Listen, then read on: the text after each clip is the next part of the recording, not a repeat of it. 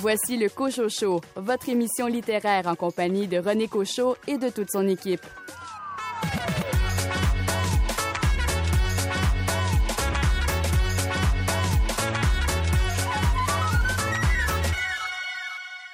Ici René Cochot, bienvenue à votre rendez-vous littéraire. Je suis très heureux de vous annoncer que de nouveaux collaborateurs et de nouvelles collaboratrices joignent l'équipe et vous aurez l'occasion d'en entendre deux aujourd'hui. Il s'agit de Florence Aubé et de la libraire Frédéric Saint-Julien. Plus tard, vous ferez la connaissance du libraire Guillaume Cabana. Au sommaire de l'émission, Florence Aubé, quel livre avez-vous choisi pour votre première chronique? Je vais vous parler de Novembre avant la fin d'Alain Beaulieu. Frédéric Saint-Julien, vous avez opté pour quel livre? Je vous parle de Orange Péco de Benoît Bordelot aux éditions de La Maison en Feu. Caroline Tellier, c'est un recueil de nouvelles qui a retenu votre attention. Je vous parle du recueil de nouvelles Aller aux fraises d'Éric Plamondon, édité chez Le Cartanier. Billy Robinson, quelle est votre sélection? Je vais vous parler de, du livre Belle comme la fleur, publié chez Urtubise de Mélissa Perron. Quant à vous, Stéphane Ledien, quel roman noir vous a captivé? Alors cette semaine, je vous parle du roman euh, anglais traduit en français Mémoire brûlée de Scott Turnley et c'est paru chez Boréal dans la collection Noire. Également au menu, les nouveautés en librairie et les coups de cœur de septembre des libraires indépendants.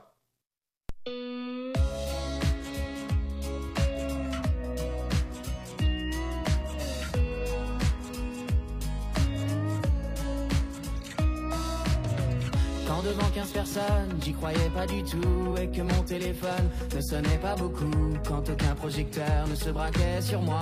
Quand je guettais le facteur au tout début du mois. Quand j'étais sur la paille à passer le chapeau. Quand je prenais le train corail comme on prend un radeau.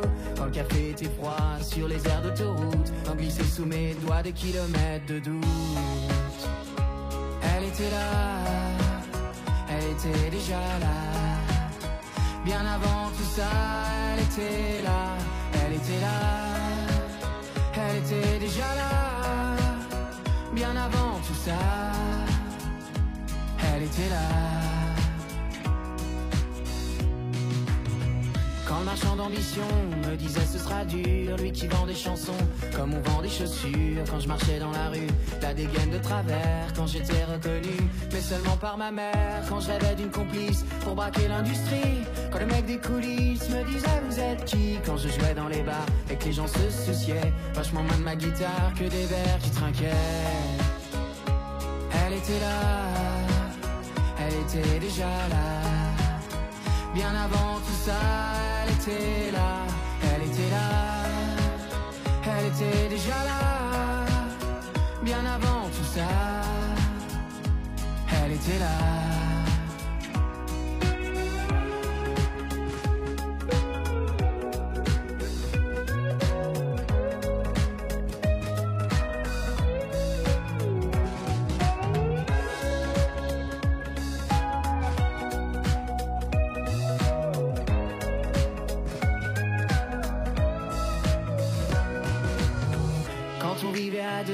Une toute petite piole, qu'on rêvait d'un peu mieux, et puis d'un chat qui miaule quand je payais l'abonnement. Coquillettes tous les soirs, quand les applaudissements ressemblaient à l'espoir. Quand j'étais dans l'impasse à faire que des conneries, quand la vie fait ses crasses, quand mon père est parti.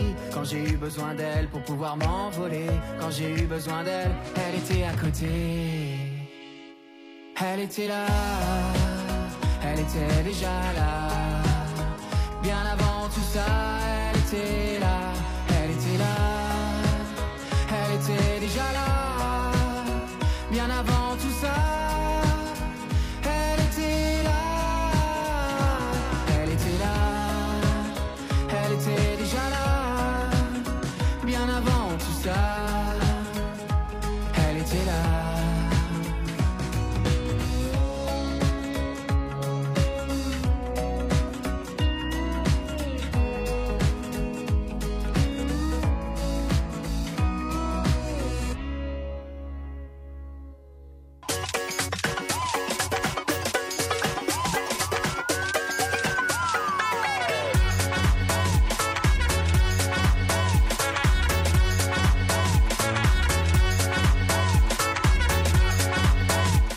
sur les nouveautés littéraires.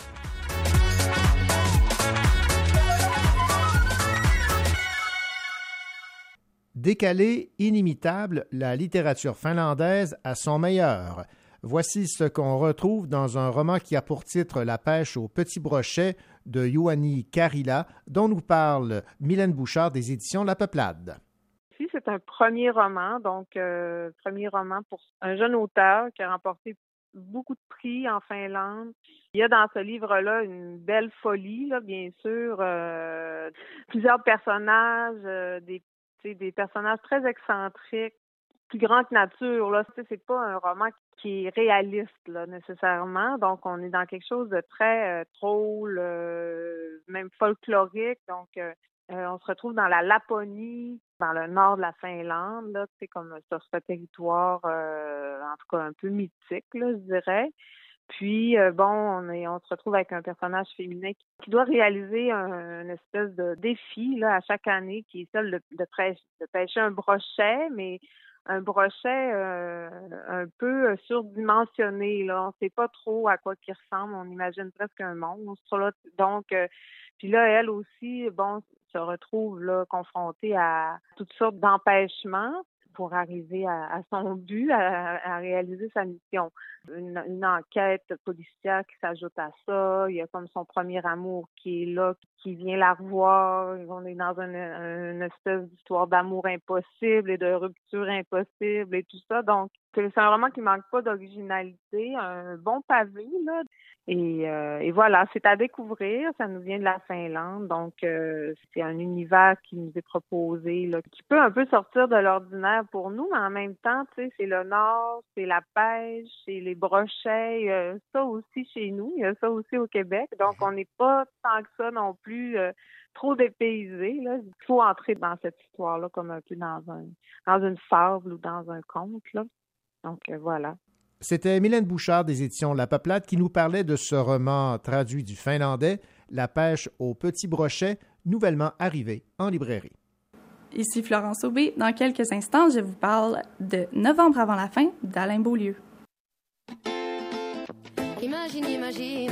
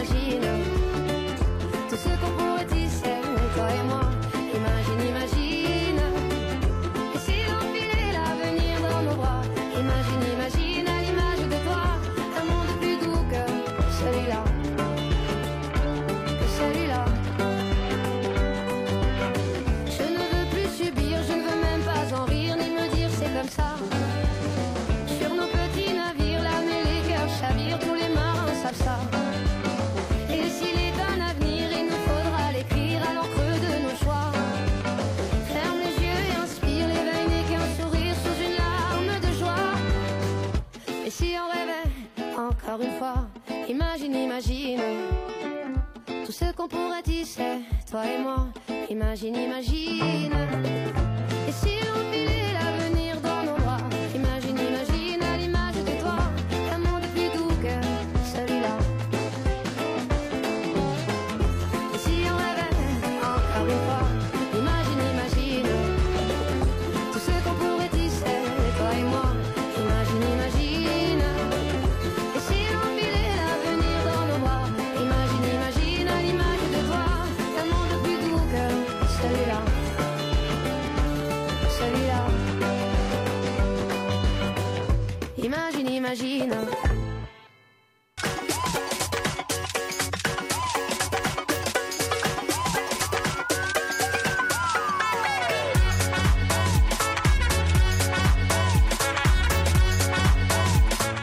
Il y a plusieurs chapitres dans une vie et il y a de nombreux chapitres dans celle de Florence Aubé, des chapitres de livres assurément.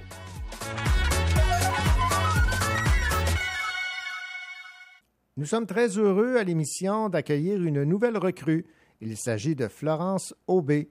Je vais vous présenter Florence. Florence est une étudiante de 21 ans de Sherbrooke. Elle fréquente l'université. Elle étudie pour devenir une enseignante de français au secondaire. Autrefois, Florence était étudiante en marketing à l'université Concordia. Elle a toujours été une épicurienne assumée qui aime lire, parler et cuisiner dans ses temps libres. Et sa couleur préférée, le vert forêt. Alors nous voilà situés sur euh, qui est Florence, que nous accueillons avec grande joie. Bonjour Florence. Bonjour René. Florence, alors pour votre toute première chronique, vous avez choisi un livre écrit par Alain Beaulieu, Novembre avant la fin, et c'est publié aux éditions Hamac. Oui, exactement. Donc, Alain Beaulieu, c'est un écrivain, mais non seulement un écrivain, c'est aussi un professeur euh, en création littéraire à l'Université Laval à Québec. Il y a toujours ces livres qu'on lit et qui sont hâtivement rangés dans la bibliothèque du salon, mais il y a aussi ceux qu'on va laisser traîner sur notre table de chevet pendant des bons mois. Et ça a été mon cas avec Novembre avant la fin. Il est resté sur ma table de chevet pendant quatre mois. Pourtant, je l'ai lu en une soirée, 85 pages de confort et de conscience. Je l'ai gardé près de moi un peu parce qu'il m'a fait sentir une quiétude, mais surtout parce qu'il m'a donné un certain élan, comme si des bras, forts mais fragiles à la fois, m'entouraient d'espérance et de douceur, puis me poussaient tranquillement dans le vide, dans le vide de la création littéraire. Ces livres, ceux-là qui nous font sentir bien et qui nous ramènent à l'essentiel, mais ils méritent de traîner sur la table de chevet. Donc, Alain Beaulieu a su mettre en mots la bonté et l'espoir qu'un grand-père a pour sa petite fille dans un ouvrage de fiction et de réflexion sur la création littéraire. En l'espace de peu de phrases de directives, on s'attache curieusement aux deux figures principales et aux sentiments inextricables qu'amène l'écriture et son processus. C'est sous forme de récits quotidiens qu'on entrevoit le parcours à la fois tumultueux et régulier d'une jeune femme qui tente tant bien que mal d'écrire, de composer. C'est raconté chronologiquement à la deuxième personne par le dit grand-père, et on observe et on ressent tous les émois possibles, passant par l'amour au désarroi. Puis sans s'en rendre compte vraiment, on assiste à des cours de syntaxe, de structure de phrases, de grammaire en première rangée. Donc, je ne veux pas dire que c'est comme un cours universitaire, mhm. mais c'est un peu ça dans ton salon. Donc, Beaulieu emprunte le lecteur par ses connaissances et son style d'écriture irrépressible et parvient à nous donner le désir d'écrire. Ce sont particulièrement les métaphores et la narration qui font de cet essai fiction une œuvre qui se consomme rapidement. Ce sont les passages teintés de délicatesse et de nature illustrative dont, et je cite, Si tu te construis un solide radeau de mots et si tu entres dans le courant du langage, tu sauras tirer parti de cette épreuve. Il résonne et se colle à nos côtés tout au long de la lecture qui en suit. Puis, il y a une certaine interpellation créée par le narrateur qui converse souvent à l'impératif, ça nous rend facilement à l'entendre et à l'attention de ce dernier, puis on veut vraiment l'écouter, ce Alain-là. C'est de manière rapide et facile qu'on s'emprunte des images créées par la narration et de la vie qu'Alain Beaulieu donne aux mots teintés en noir. Et vous vous êtes mis, j'imagine, à l'écriture, Florence, après cette lecture? Ben c'est ça. J'aimerais ça dire que ça a été le cas, que j'ai lu ça, puis que je dirais qu'après je suis allée écrire dans ma chambre, mais c'est pas c'est pas ça. En fait, j'ai terminé ma session universitaire et après je me suis mis à écrire. Euh, j'essaie de le faire le plus souvent possible, mais c'est certain qu'en lisant ça, ça m'a donné ça m'a donné une poussée, la poussée nécessaire pour me, pour me dire, OK, Florence, un jour, toi aussi, tu vas écrire, je sais pas quoi. un article de journal, un, roman, je sais pas encore. Mais novembre avant la fin, il a retenti avec moi à la fois parce que l'auteur s'adresse à une jeune femme et à la fois parce qu'il donne au lecteur le passeport nécessaire pour voyager au monde de l'écriture et c'est vraiment ça qu'Alain Beaulieu a fait avec moi, en tout cas. Ben, on peut dire mission accomplie donc pour Alain Beaulieu avec euh, Novembre avant la nuit chez euh, Hamac. Florence Aubé, euh, ça a été un plaisir et bien sûr, on se retrouve pour d'autres chroniques. Merci. Merci à toi.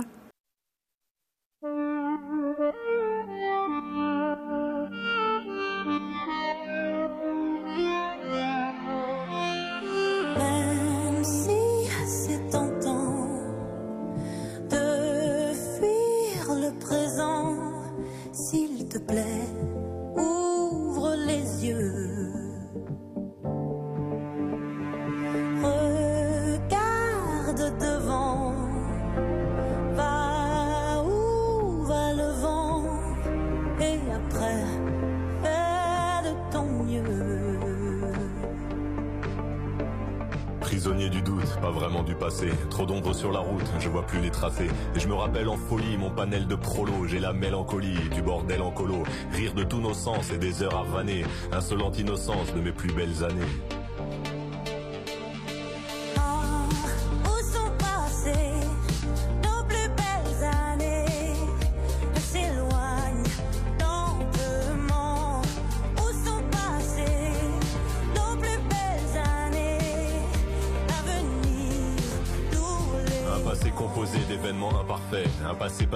Des sourires en trophée. Puis la mélancolie, je la mêle au présent. C'est la belle embellie, des souvenirs apaisants. Et les belles années, même en point de suture, je vais les amener visiter mon futur.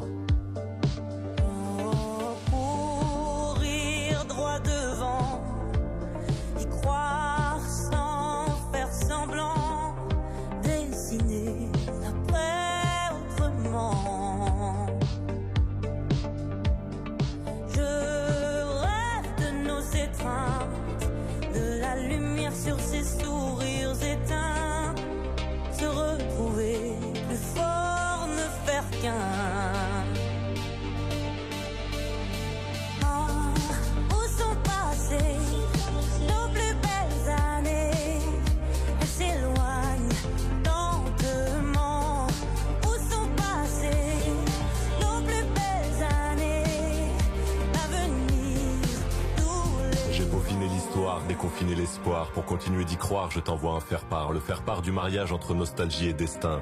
Quand l'un nourrit l'autre, faire du futur un festin. Je veux retrouver l'attrait de notre vie d'après. Il est temps d'entamer. Où sont passées nos plus belles années? Elles s'éloignent lentement. Où sont passées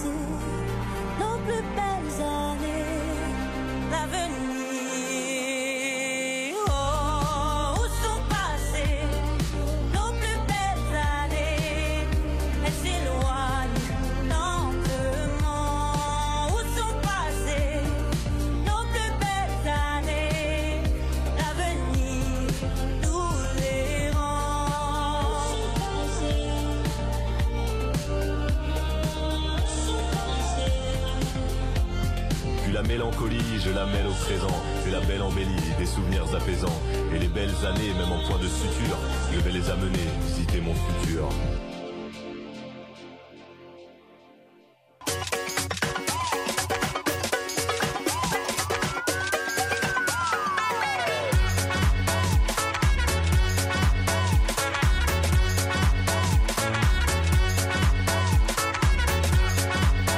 Coup d'œil sur les nouveautés littéraires.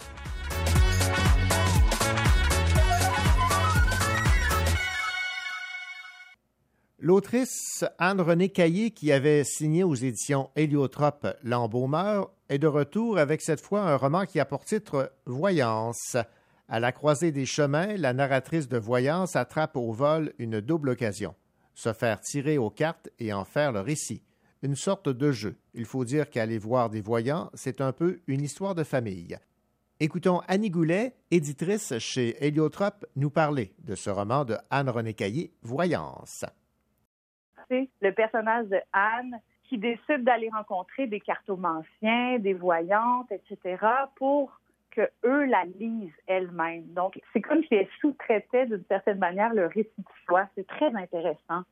Donc, dans ce livre-là, ben, le personnage d'Anne est un peu à la croisée des chemins. Euh, elle s'apprête à déménager dans une nouvelle ville. Sa carrière est un peu euh, en stand-by. Euh, elle vient de devenir mère aussi, donc beaucoup de grands chamboulements. Et donc, elle décide à, un certain moment d'aller tester un peu les eaux de la sorcellerie et de la voyance, etc. pour pas nécessairement pour obtenir des réponses, mais justement pour, commencer à se penser dans ces termes-là. Donc, le livre est, superbe parce que elle va importer, elle est allée effectivement, Anne-Renée Caillé, rencontrer ces gens-là et euh, euh, il y a des passages verbatims, donc on, voit vraiment la langue un peu technique, un peu euh, cryptique, pleine de symboles, ésotériques aussi, de, des voyants.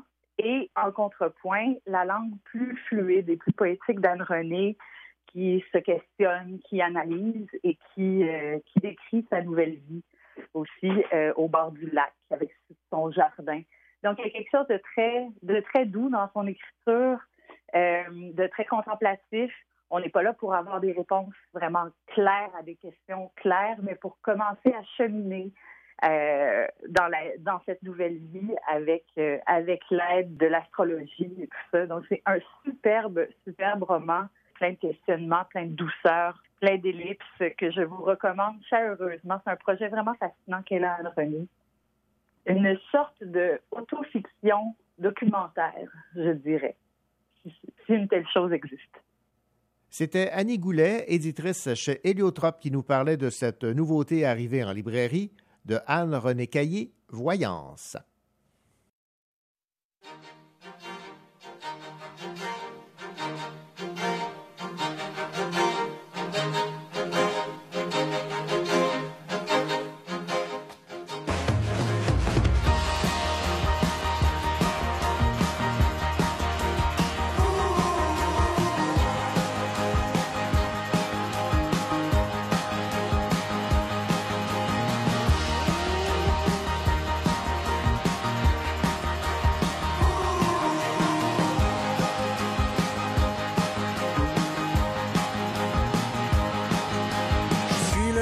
Je dis n'importe quoi, ma pelouse est parfaite. J'ai fait cent fois le tour, j'ai magasiné pour. J'ai l'âge de bronze, l'âge du bronzage, pas toujours eu la tête au-dessus du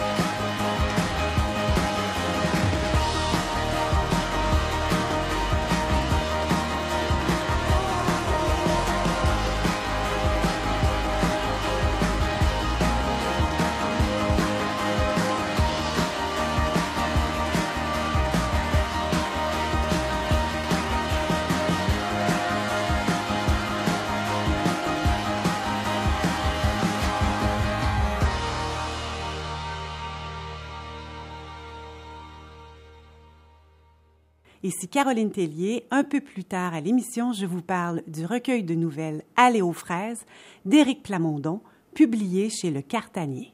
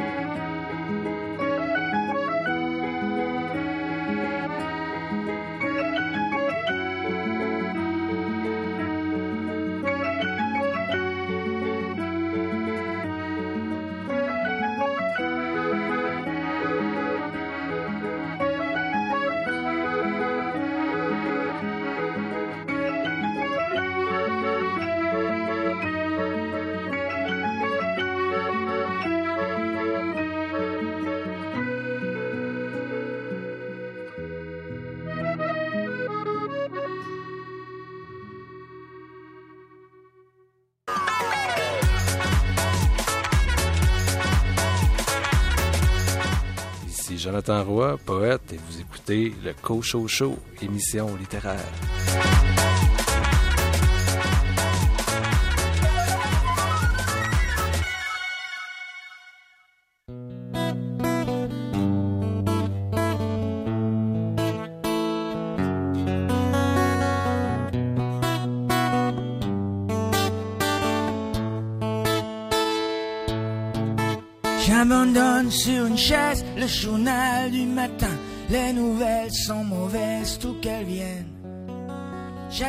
Qu'elle se réveille et qu'elle se lève enfin. Je souffle sur les braises pour qu'elle prenne. Cette phase, je ne lui annoncerai pas la dernière hécatombe. Je garderai pour moi ce qui m'inspire le monde. Elle m'a dit qu'elle voulait, si je le permettais, déjeuner en paix.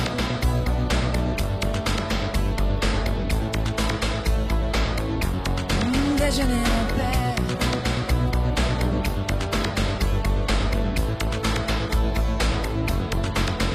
Je reste à la fenêtre et le ciel ce matin n'est ni rose ni honnête pour la peine.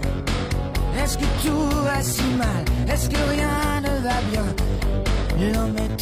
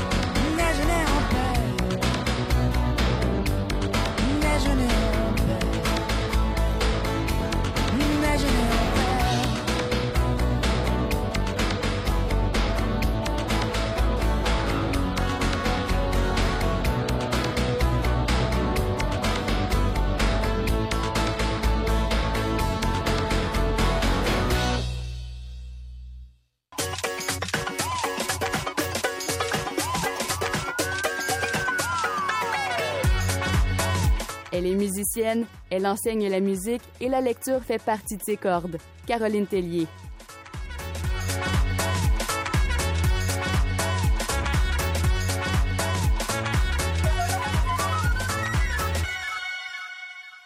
Caroline Tellier, bien le bonjour. Bonjour René. Caroline, cette semaine, là, vous allez me faire plaisir parce que vous allez parler d'un d'un recueil de nouvelles que j'ai tellement aimé, d'un auteur que j'apprécie euh, beaucoup. Je pense que c'est réciproque pour vous. C'est Éric Plamondon. Et là, on parle de ce recueil de nouvelles publié au Cartanier qui a pour titre Aller aux fraises.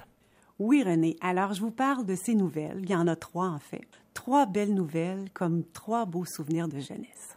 Alors, je vous parle de la première. C'est celle qui donne le ton au recueil et qui donne le titre aussi. La première est Aller aux fraises.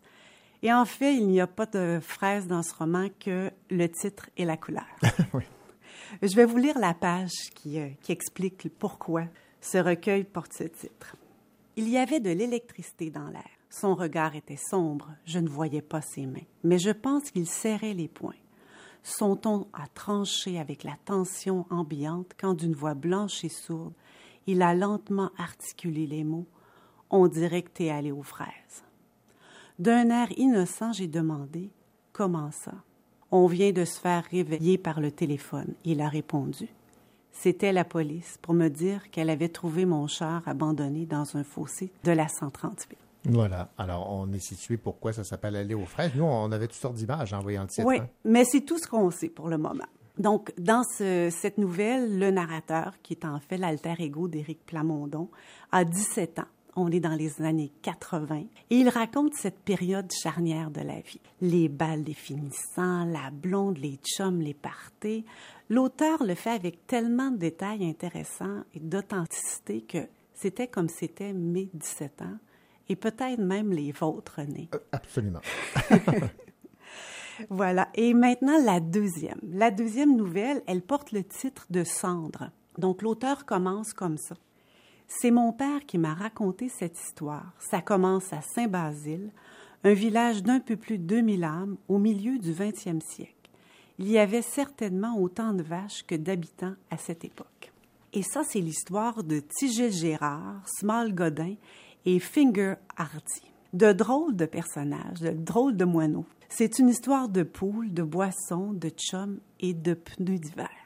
Celle-là, j'avais bien, bien aimé aussi. Euh, J'ai souri euh, souvent. Ah oui, oui. C'est un- en fait, c'est un recueil où on a un, un sourire en coin tout le temps. Exactement, oui. Et la troisième, alors, elle porte le titre de Tedford Mines et c'est un peu là que ça se passe.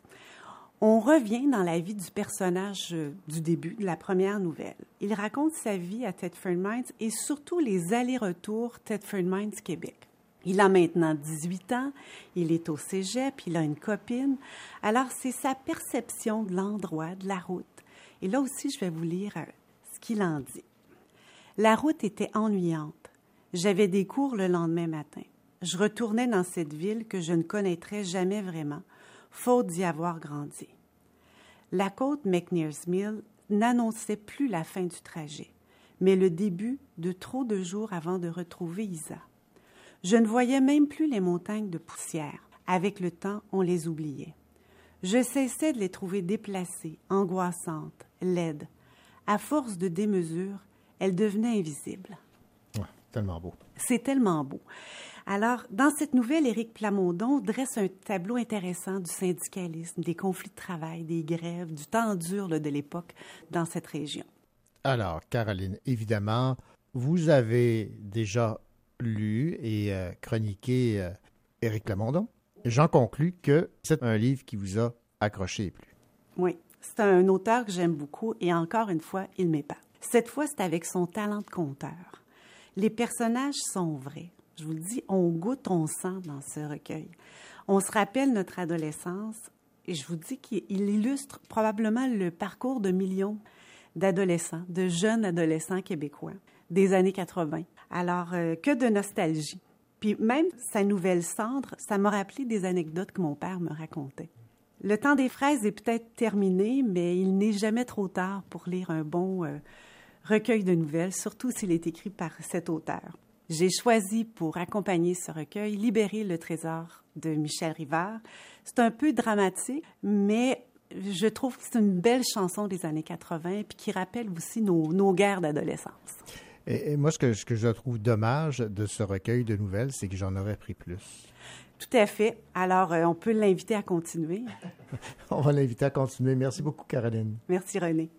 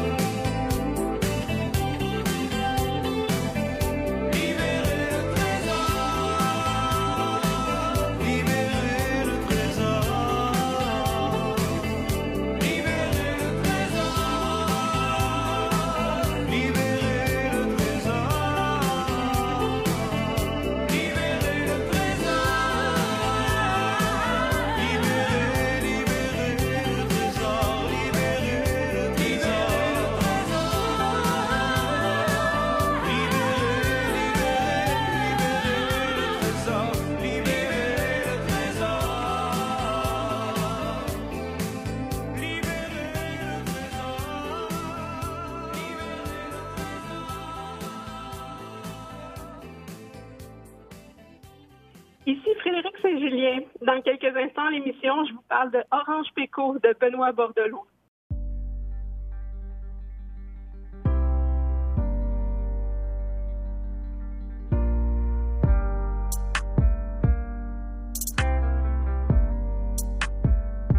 Chill.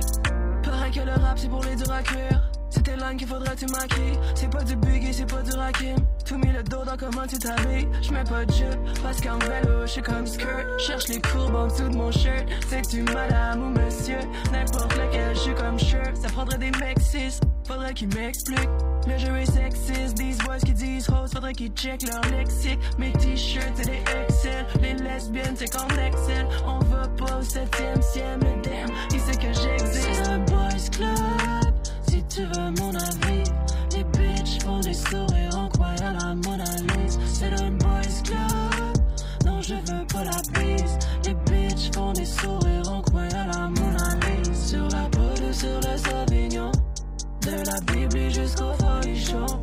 Si elle dit non, elle dit non. Pas gâteau comme Whoopi. Plus poilu que Youpi. D'un je des teases. Puis au Parlement, c'est le hoodie.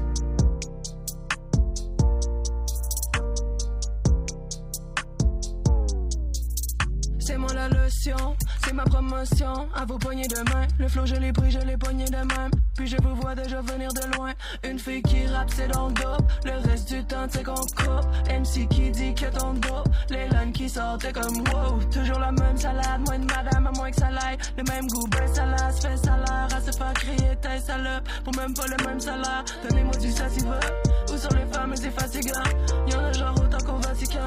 Yo, c'est tout moi qui fais la diva.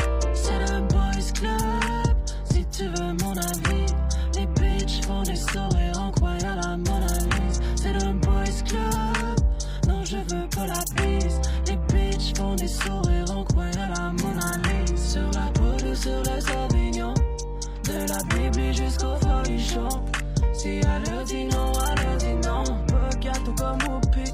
Plus poilu que Youpi. D'un gala, je mets des teases. Puis au Parlement, c'est le hoodie. C'est le boys club. Si tu veux mon avis. Les bitches font des sourires en croyant la Mona. C'est un boys club. Non, je veux pas la bise. Les bitches font des sourires en croyant la Mona. Sur la peau ou sur le Sauvignon. De la Bible jusqu'au folichon. Si elle dit non, elle dit non. Gâteau comme Whoopi. Plus poilu que Youpi.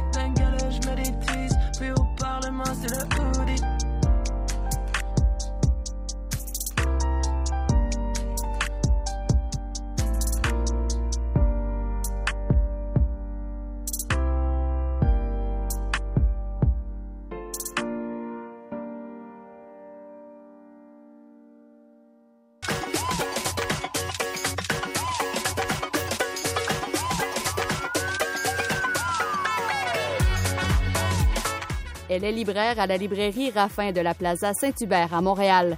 C'est donc avec plaisir qu'elle livre ses conseils aux personnes qui se demandent quoi lire. Frédéric Saint-Julien.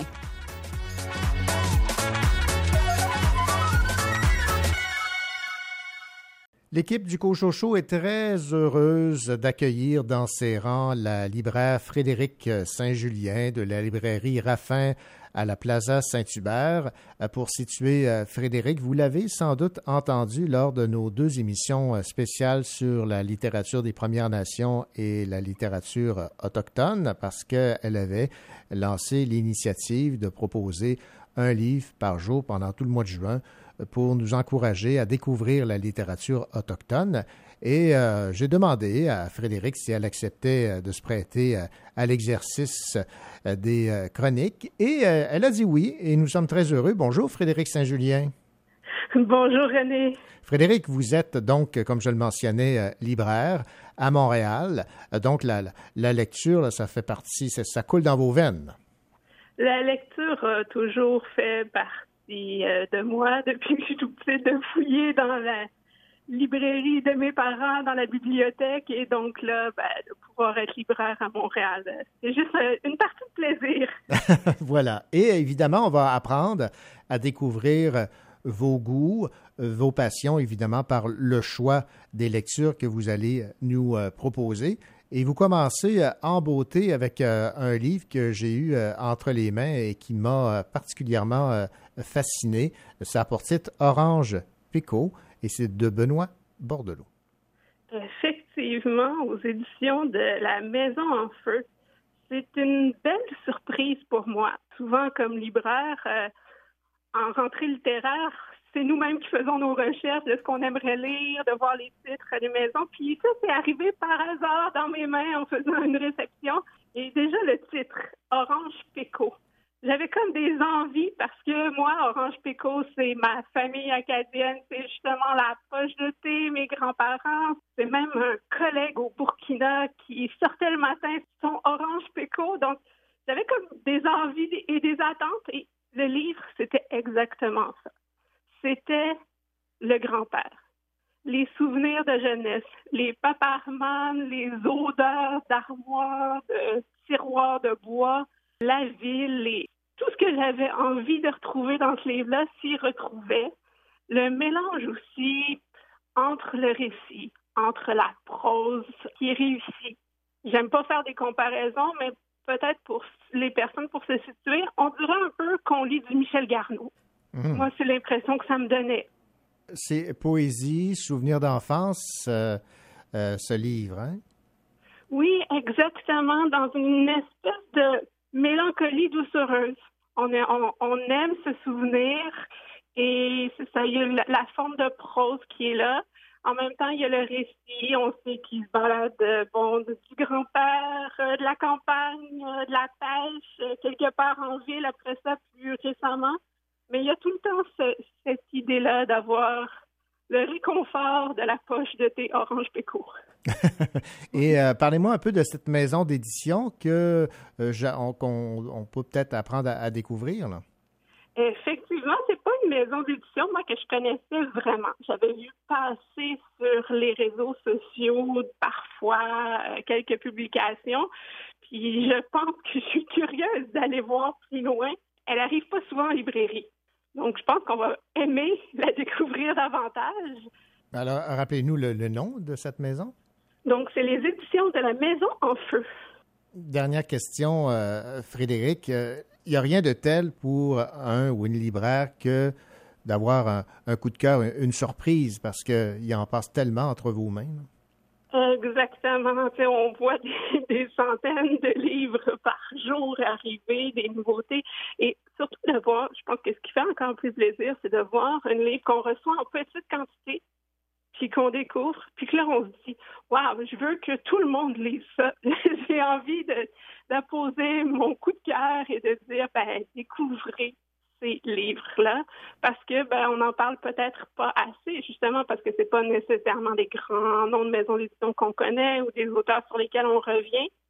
Puis c'est vraiment un bonheur pour des libraires, ce genre de petits livres-là. Et évidemment, euh, notre émission littéraire se veut ce, ce médium qui nous permet donc de découvrir et des auteurs, des autrices et des maisons euh, d'édition. Merci beaucoup, Frédéric Saint-Julien, pour cette première chronique à l'émission. Ça a été un, plaisir et surtout euh, une joie de découvrir ce, livre Orange Picot de Benoît Bordelot. Merci beaucoup. Merci, plaisir partagé, René.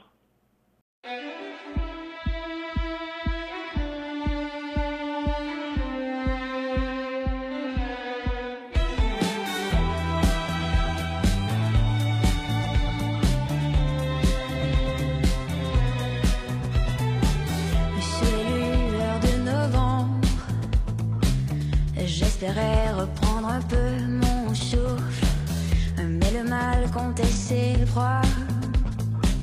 Je l'imagine encore à mes trousses. Tu es entré dans la danse. J'ai éclipsé ce qui me restait. Les autres n'ont plus d'importance. Tes dires deviennent ma destinée.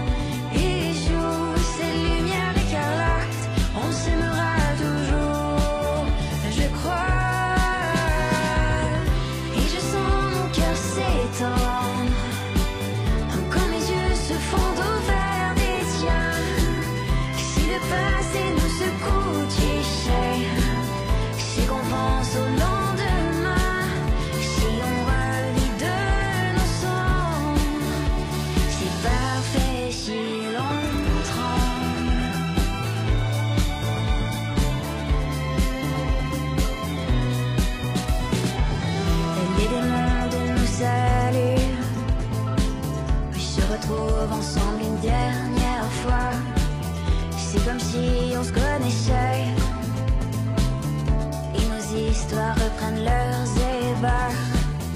Qu'importe ce qu'on dit de nous, on vit à deux ce que l'on ne sait pas.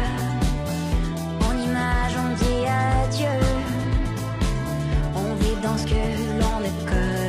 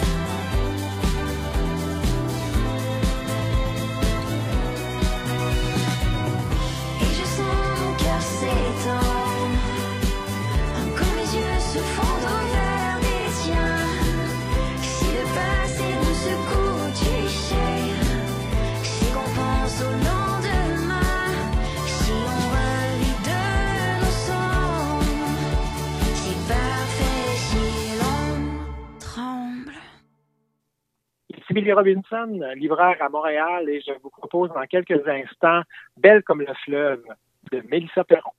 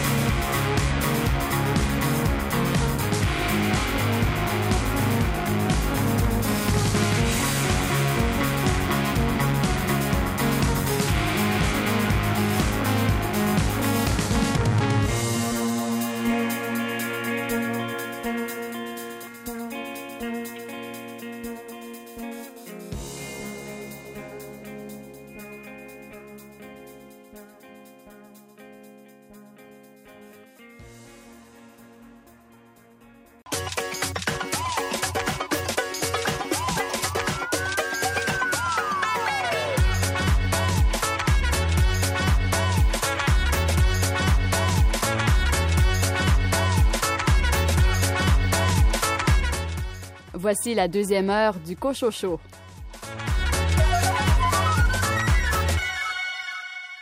Au sommaire de cette deuxième partie d'émission, Billy Robinson, quelle est votre sélection cette semaine? Je vais vous parler de, du livre Belle comme la fleur, publié chez Urtubise de Mélissa Perron. Et Stéphane Ledien, quel roman noir vous a captivé cette semaine? Alors cette semaine, je vous parle du roman euh, anglais traduit en français Mémoire brûlée de Scott Turnley et c'est paru chez Boréal dans la collection Noire. Également au programme, les coups de cœur de septembre des libraires indépendants et les nouvelles littéraires de la semaine.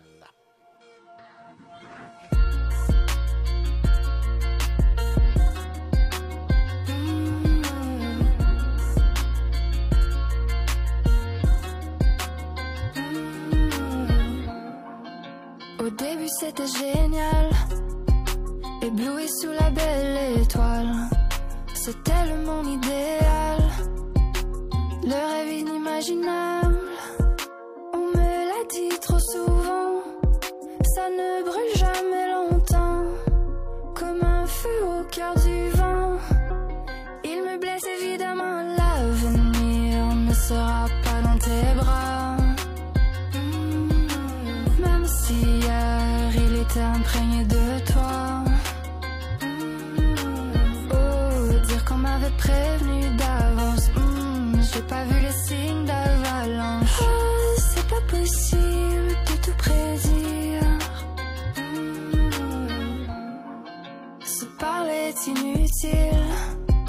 Mais tu veux mettre l'eau sur l'huile. On brise comme l'argile. Je connais la fin du livre. On me l'a dit trop souvent. Ici rien n'est permanent. Maintenant je passe au suivant. C'est fini évidemment. L'avenir ne sera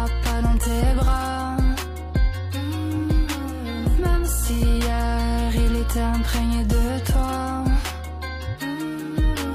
Oh, dire qu'on m'avait prévenu d'avance. Hmm, J'ai pas vu les signes d'avalanche. Oh, c'est pas possible de tout prédire. Dis-le-moi si tu me laisses, dis-le-moi si tu restes. Tu m'as tellement aimé, au point que tu me détestes.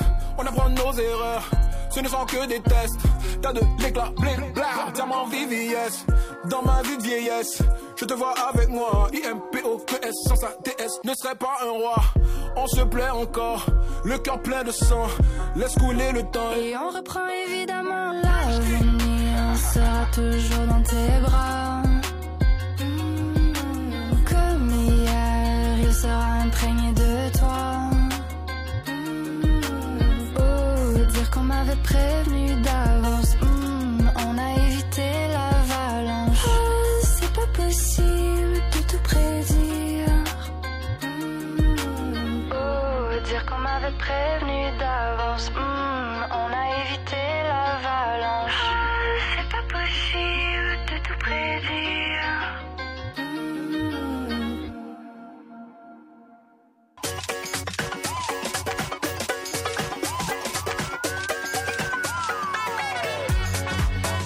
Il aime nous donner ses conseils de lecture. Normal, il est libraire.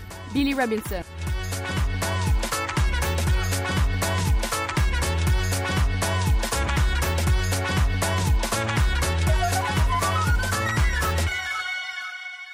Billy Robinson, bien le bonjour. Bonjour René.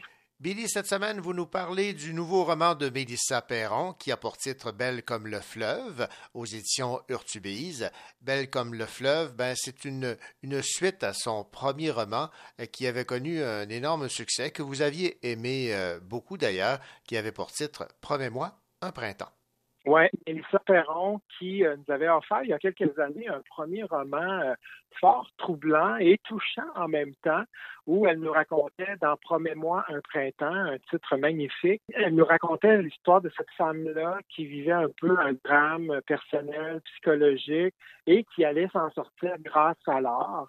Ben, arrive maintenant aujourd'hui, belle comme le fleuve, une, sorte de suite à ce personnage-là, Fabienne Dubois, euh, qui, euh, six ans après les événements justement du premier roman, obtient euh, en fait un peu par hasard une, maison sur le bord du fleuve à Saint-Auguste-sur-Mer, un village du bas du fleuve. Donc, elle va, euh, c'est un duplex qu'elle va obtenir de, de, sa famille.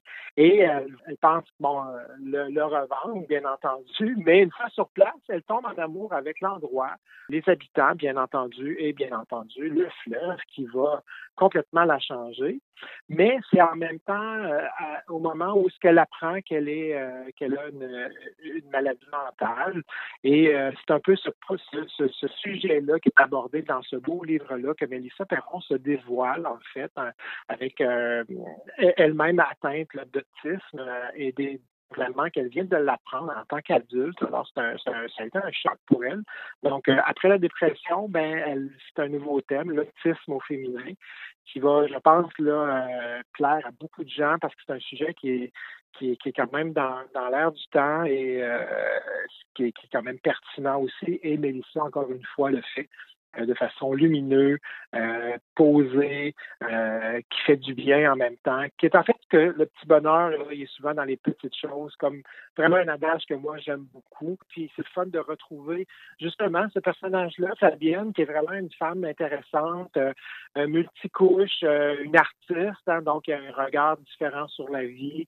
puis je pense que c'est un livre qui va faire du bien à beaucoup de gens. Bien, merci beaucoup, Billy Robinson, pour euh, cette belle critique de ce roman Belle comme le fleuve de Mélissa Perron. Merci à vous, à bientôt. Bonjour, c'est Stéphane Ledien. Aujourd'hui, je vous parle du roman policier noir Mémoire brûlée de Scott Turnley, paru chez Boréal. Je veux, je veux, je veux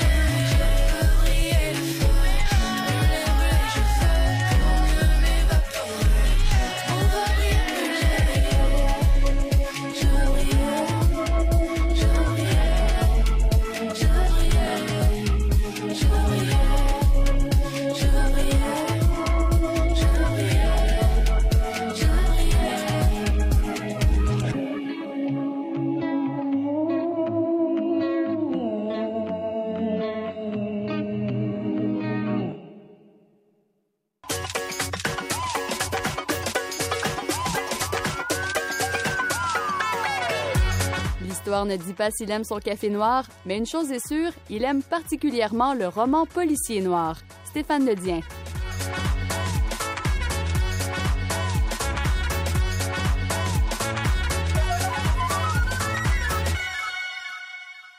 Stéphane Ledien, bien le bonjour. Bonjour René, comment ça va? Ben, ça va très bien Stéphane. Euh, cette semaine, on va découvrir un auteur canadien-anglais euh, qu'on découvre grâce à la maison d'édition euh, Boréal qui a choisi de traduire la série de romans qu'il a publiée. Et on va commencer avec cette première publication, cette première traduction de Scott Thornley. Et le titre de ce roman, c'est Mémoire brûlée.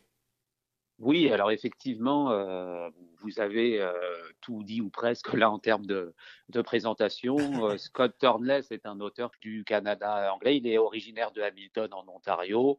Et là, je me fie à la dernière de couverture. Il est membre de l'Académie royale des arts du Canada et de l'Ordre du Canada.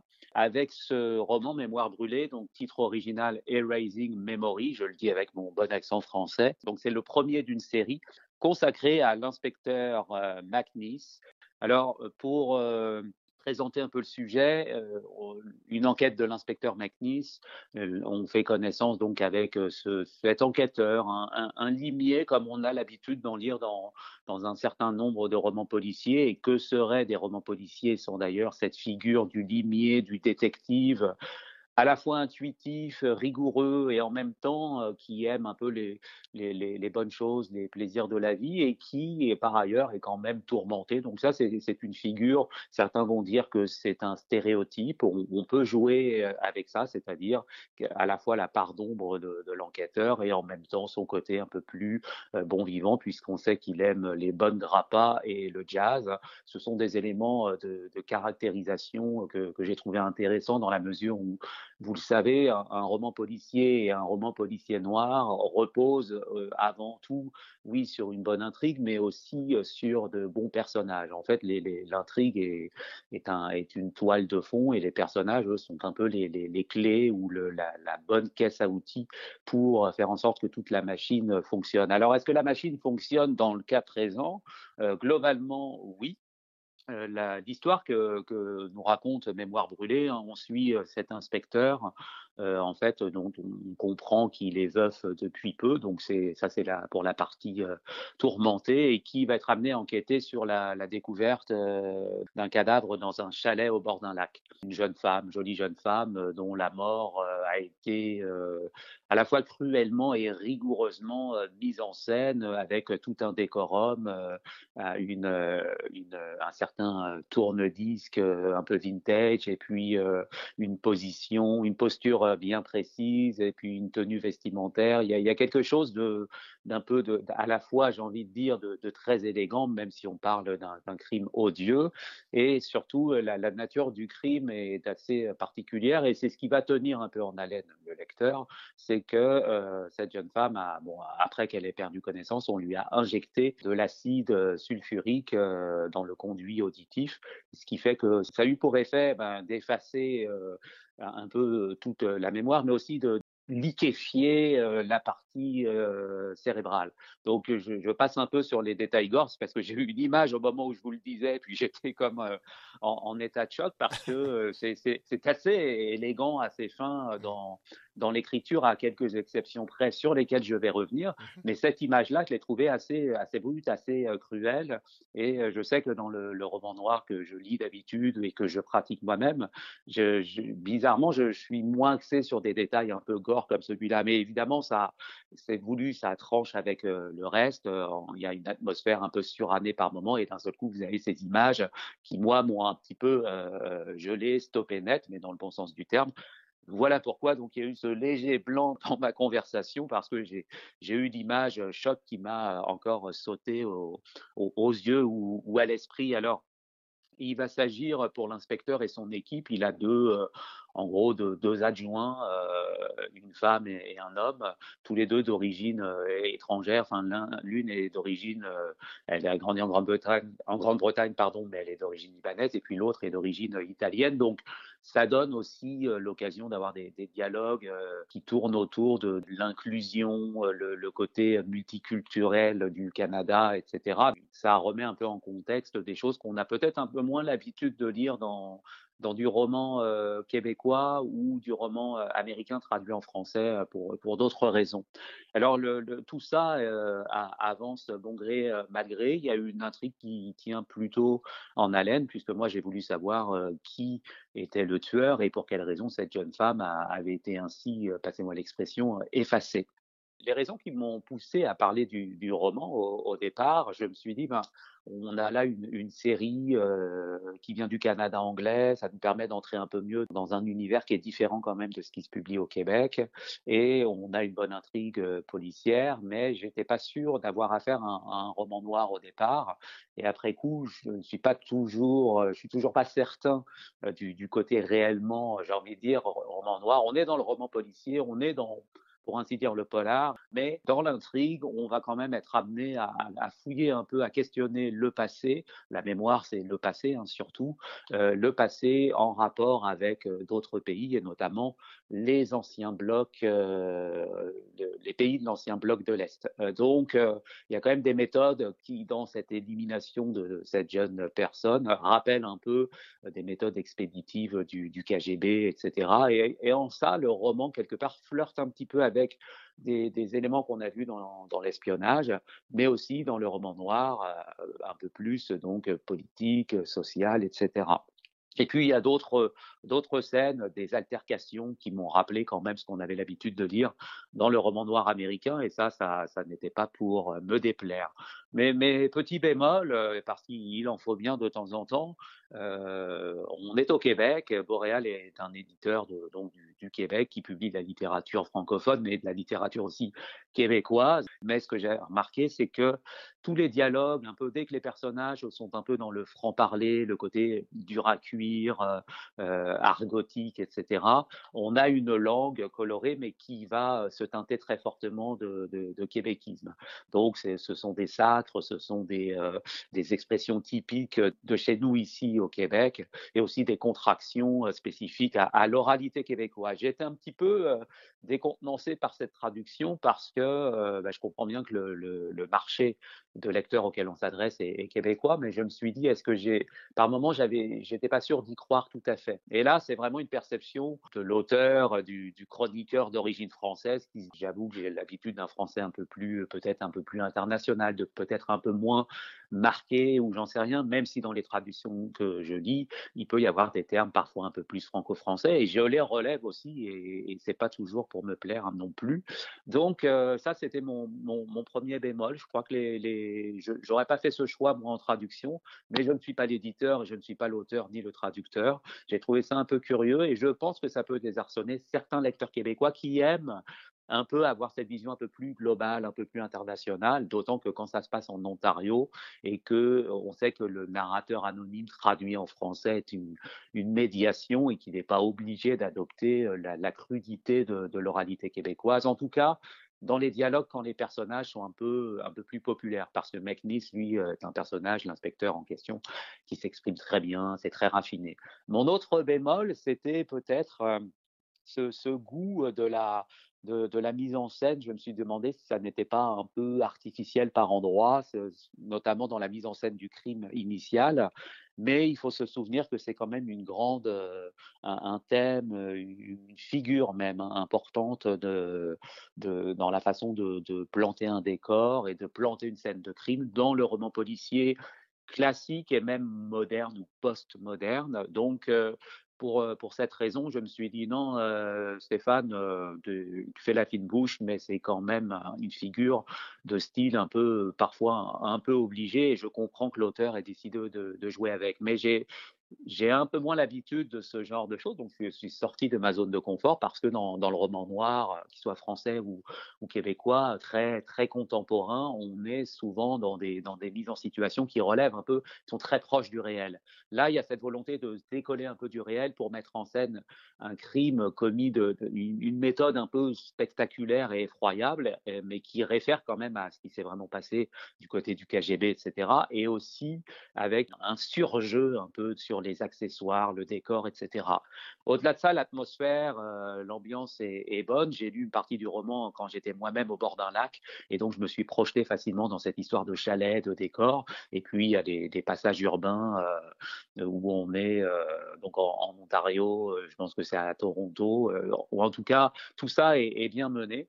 Donc un plaisir de lecture euh, réel avec quelques, quelques bémols, quelques petites choses qui m'ont fait sourciller, mais le chroniqueur qui ne sourcille pas devant euh, certains éléments de l'intrigue ou d'un roman noir euh, n'est pas un chroniqueur qui, se respecte, n'est-ce pas? Parce que c'est ça aussi le but du roman noir, c'est de nous interpeller, de nous bousculer, de nous faire nous interroger en nous disant est-ce que je voyais des choses autrement? Qu'est-ce que je pense de tout ça? Et donc, euh, il est bon qu'un roman ne nous plaise pas à 100%, et il est bon que des éléments nous dérangent, surtout dans un roman policier et dans un roman policier noir, puisque je le rappelle, le genre policier à l'origine, c'est quand même un genre axé sur le désordre. Alors, je ne vous dis rien sur euh, la révélation, etc. Est-ce qu'il y aura un rétablissement de l'ordre à la fin de ce roman? En tout cas, on suit une trame relativement classique, mais un peu de classicisme ne fait pas de mal, bien au contraire. Alors, j'ai été très heureux de découvrir cet auteur, Scott Turnley, Mémoire brûlée, euh, chez Boréal, qui initie ainsi sa collection Boréal Noir. Et on peut prédire de, beaux jours de, lecture et d'aventures policières à l'inspecteur McNeese et à ses deux assistants. Donc euh, c'est un roman dont je recommande la lecture, à condition évidemment, dont je le disais, d'aimer la structure et la facture policière un petit peu plus euh, classique à, l'anglo-saxonne. Ben voilà, ben nous, nous sommes situés. Merci beaucoup, Stéphane Ledien. Merci.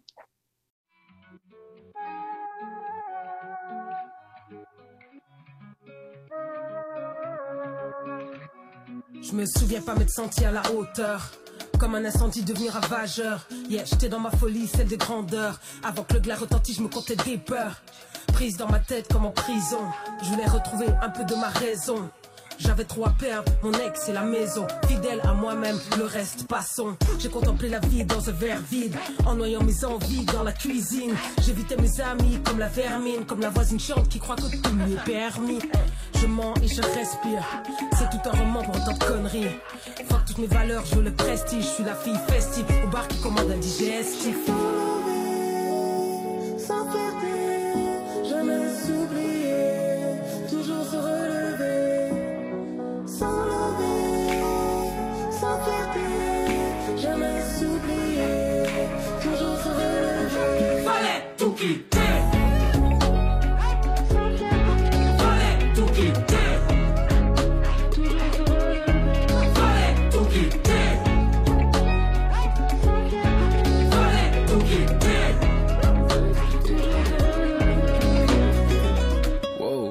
Je n'ai quelque chose à foutre. Qu'est-ce qu'ils disent de moi, qu'est-ce qu'ils pensent de moi, de qu'est-ce que tu fais? Pas, de qu'est-ce que je fais tout le temps. Toutes les fucking choses que tu détestes à propos de moi. Mais c'est correct parce que tu fais tellement de publicité. C'est pas comme si j'avais des articles. Pas de qu'est-ce qui est sur le marché. T'es choqué comme il chez ton marché. Je suis pas qu'est-ce qu'il y a sur le marché.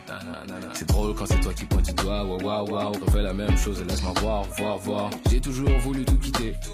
C'est correct, l'argent c'est pas du papier. On en a en masse, produit, on produit, on produit. Je suis un produit, produit pour l'autrui. Ton talk shit, fort, fort bruit. Donne-moi jusqu'à la fin de la semaine, personne. Sans lever, sans fierté, sans fierté.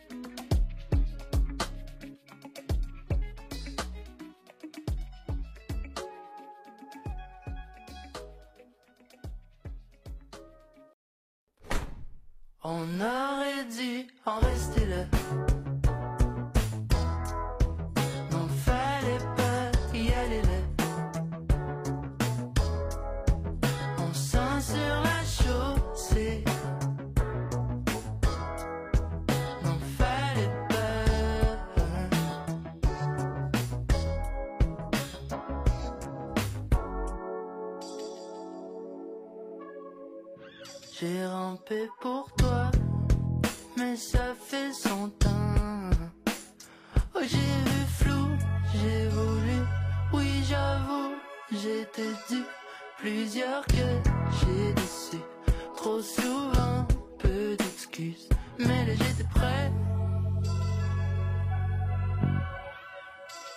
Oh, mais j'étais prêt. On a du en est stylé.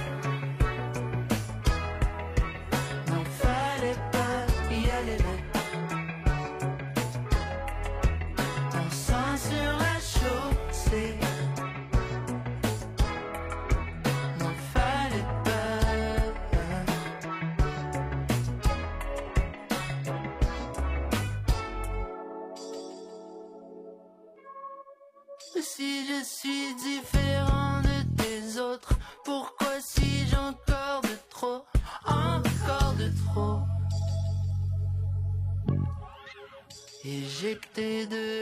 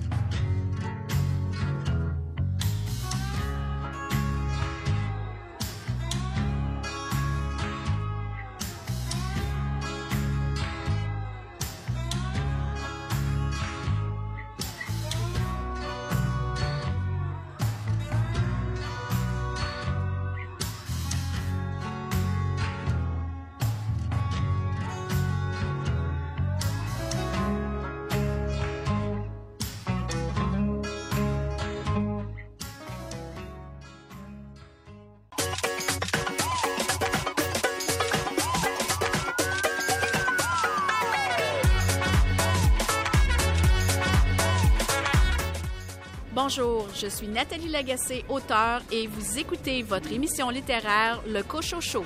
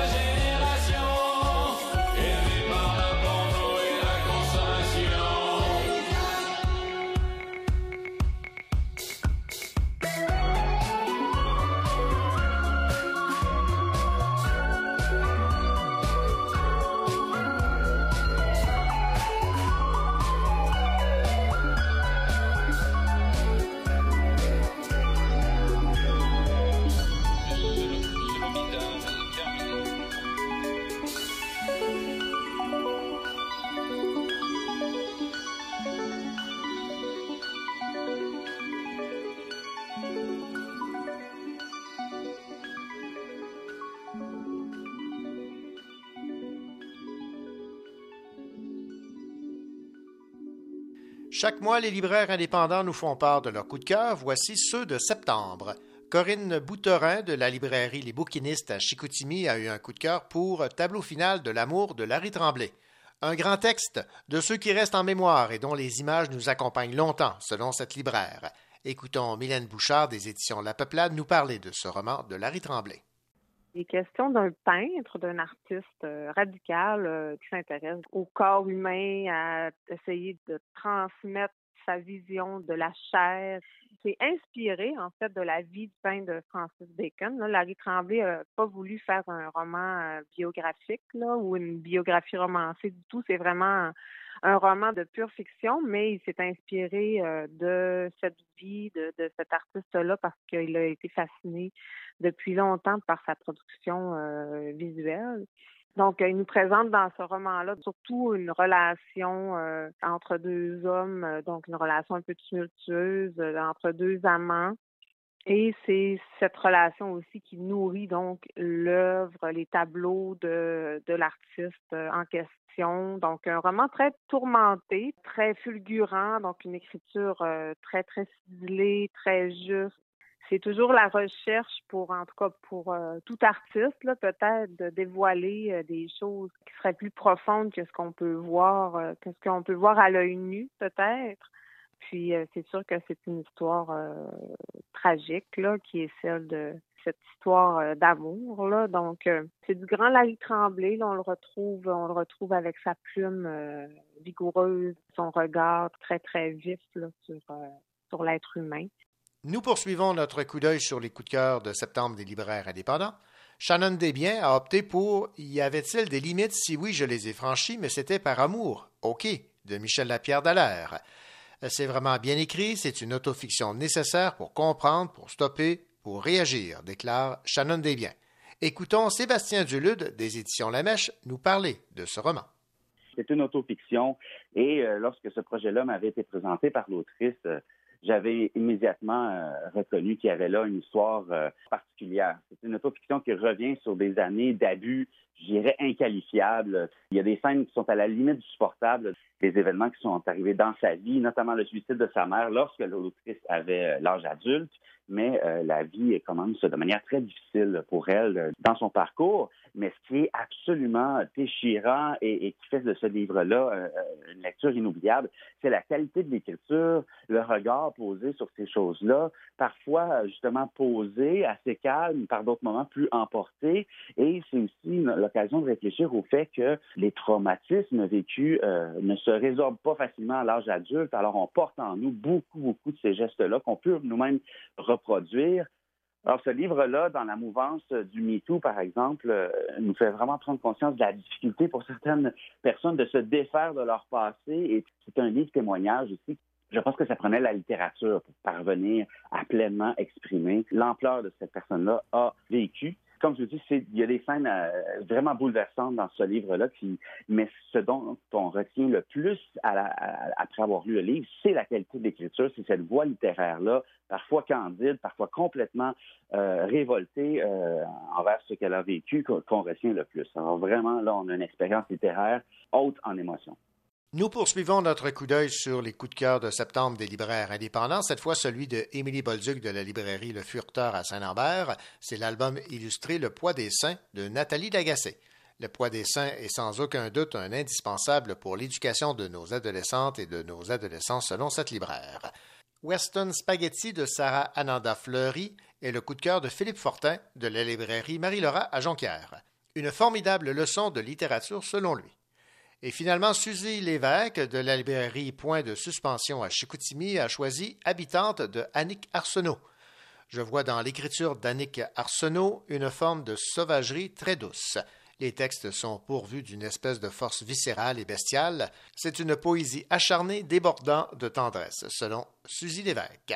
Voilà donc pour les coups de cœur du mois de septembre des libraires indépendants.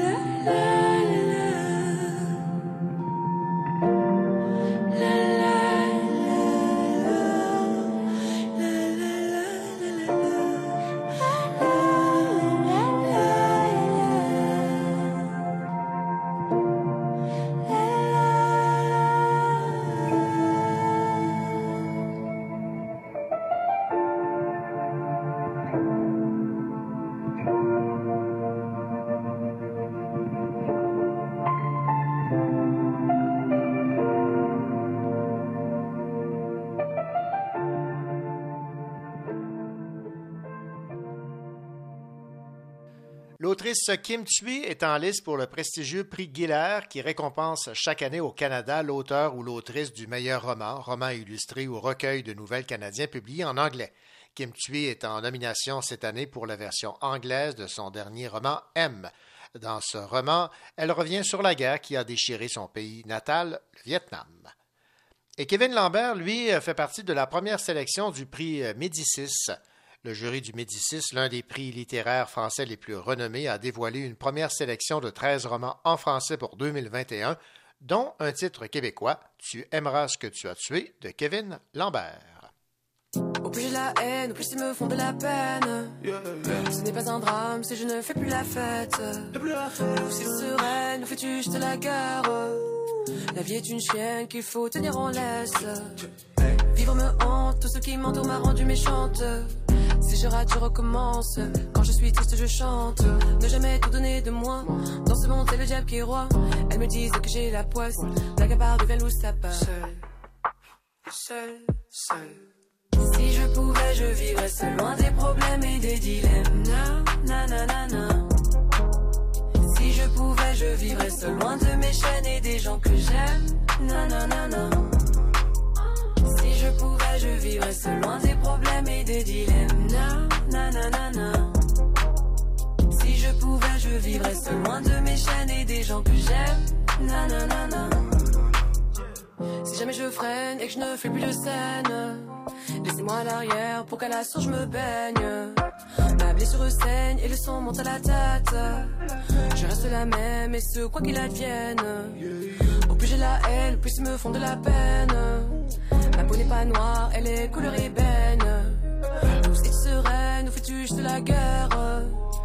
pas parfait, ton erreur reste humaine. Seul, seul, seul, je veux être seul, seul.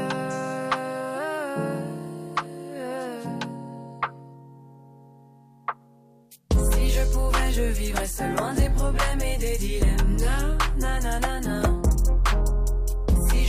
Je vivrais seul loin de mes chaînes et des gens que j'aime. Na, na, na, na. Si je pouvais, je vivrais seul loin des problèmes et des dilemmes. Na, na, na, na, na. Si je pouvais, je vivrais seul loin de mes chaînes et des gens que j'aime. Na, na, na, na. Au plus j'avance, au plus je devance. Tant pis si tu ne suis pas la cadence. Je ne sais même plus sur quel pied je danse. Encore un acte trop frais, ça dérange. La mélodie me berce et me ronge. Chaque mot me perce et dont je plonge. Dans les profondeurs de mes songes. Je nage, me noie dans la pénombre. Si je pouvais, je vivrais seul loin des problèmes et des dilemmes. Na, na, na, na, na. Si je pouvais, je vivrais seul loin de mes chaînes et des gens que j'aime. Na, na, na, na. Si je pouvais, je vivrais seul loin des problèmes et des dilemmes. Na, na, na, na, na. Si je pouvais, je vivrais seul loin de mes chaînes et des gens que j'aime. Na, na, na, na. Seul, seul, seul, je veux être seul. Nous vous avons présenté avec un immense plaisir cet autre rendez-vous littéraire. Je vous rappelle que vous pouvez écouter cette émission en tout temps puisqu'elle est disponible en balado. Toute l'équipe du Cochocho a déjà hâte de vous retrouver pour un nouveau rendez-vous littéraire la semaine prochaine. D'ici là, évidemment, nous vous souhaitons la plus belle des semaines et surtout les plus belles lectures.